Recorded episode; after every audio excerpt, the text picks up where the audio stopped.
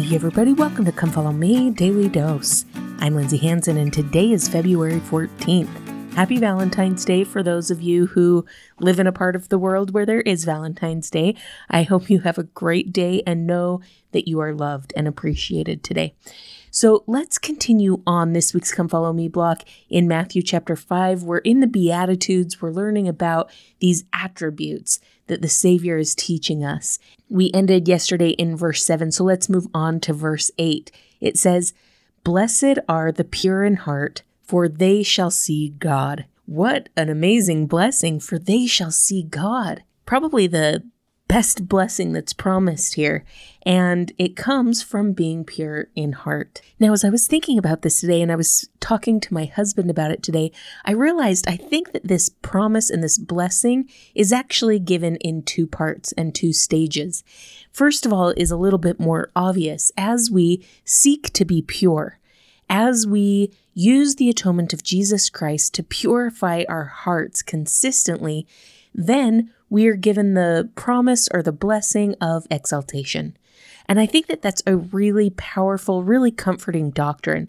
It doesn't say, Blessed are the perfect who never sin. It says, Blessed are the pure in heart, for they shall see God.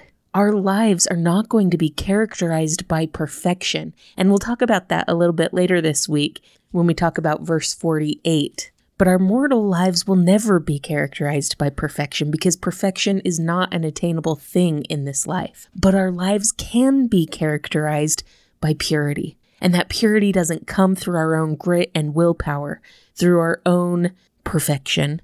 That purity comes as we turn to Jesus Christ and use his atonement, as we repent often, partake of the sacrament, and keep our covenants as we do those things, again, we're not going to be perfect, but we can be pure. And with that purity and with hope in the atonement of Jesus Christ and hope in the repentance and forgiveness that comes through the atonement of Jesus Christ, we can take comfort and assurance that someday we will see God and that that reunion will be beautiful. My friends, as we strive to live a life of purity a life centered in the atonement of Jesus Christ, we can have hope for that future day. But I also believe that there is a second part of this promise. And that part of the promise, that second part, is something that we can enjoy today, tomorrow, and every day for the rest of our lives as we become pure in heart, as we use the atonement of Jesus Christ and just try our best to change and to become more like the Savior through His enabling power, then we have the opportunity, I believe, every day to see God. Now, I don't mean seeing Him face to face, but I mean as we seek to become pure in heart, we have the opportunity to see God in the everyday things. We have opportunities to see God in the miracles that some would consider coincidence. We have the opportunity to see God in the beauties of His creation. As we draw close to Christ by becoming pure through His atonement, He will help us see God in the everyday things. Now, it was interesting. I was talking to my husband about that. I told him that thought that I had, and I had never heard it before, but it felt true and it rang true to me. And then I found this quote that backed it up, so I really was excited about that. Elder Clayton once taught The Savior taught, and blessed are all the pure in heart, for they shall see God. The promises of the gospel are uplifting and ennobling, even exalting.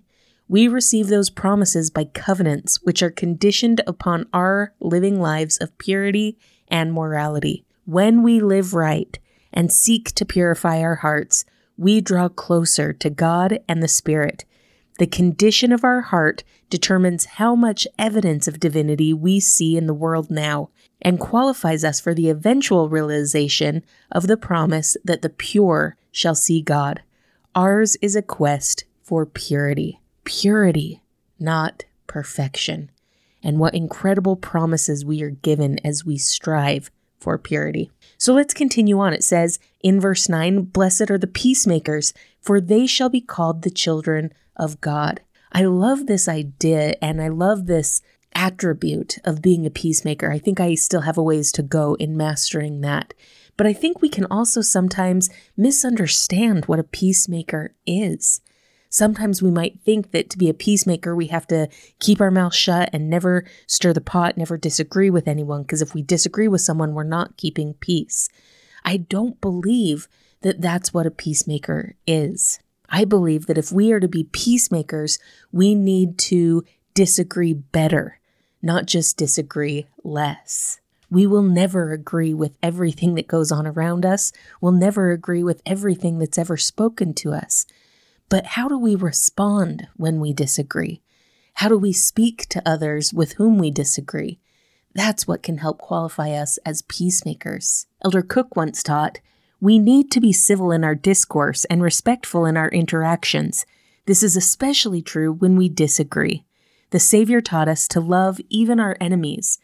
The vast majority of our members heed this counsel, yet there are some who feel that venting on their personal anger or deeply held opinions is more important than conducting themselves as Jesus Christ lived and taught. I invite each one of us individually to recognize that how we disagree is a real measure of who we are and whether we truly follow the Savior. It is appropriate to disagree, but it is not appropriate to be disagreeable. My friends, how we disagree is a measure of being a peacemaker, not how much we disagree. In the world that we live in, we are drifting farther and farther apart from popular opinion. Our opinions, our thoughts, our beliefs are differing more and more from the world's. And so, as we are disciples of Christ, as we stand as disciples of Christ, we will disagree with the world more and more. But how we disagree with the world is more important than how much we disagree. We can disagree and still be loving, still be kind, still be respectful. There are times that we can disagree and we don't even have to say anything. How we disagree is evidence of being peacemakers in this life. Continuing on, it says, Blessed are they which are persecuted for righteousness' sake, for theirs is the kingdom of God. Blessed are ye when men shall revile you and persecute you, and shall say all manner of evil against you falsely for my sake. Rejoice and be exceedingly glad, for great is your reward in heaven, for so persecuted they, the prophets, which were before you.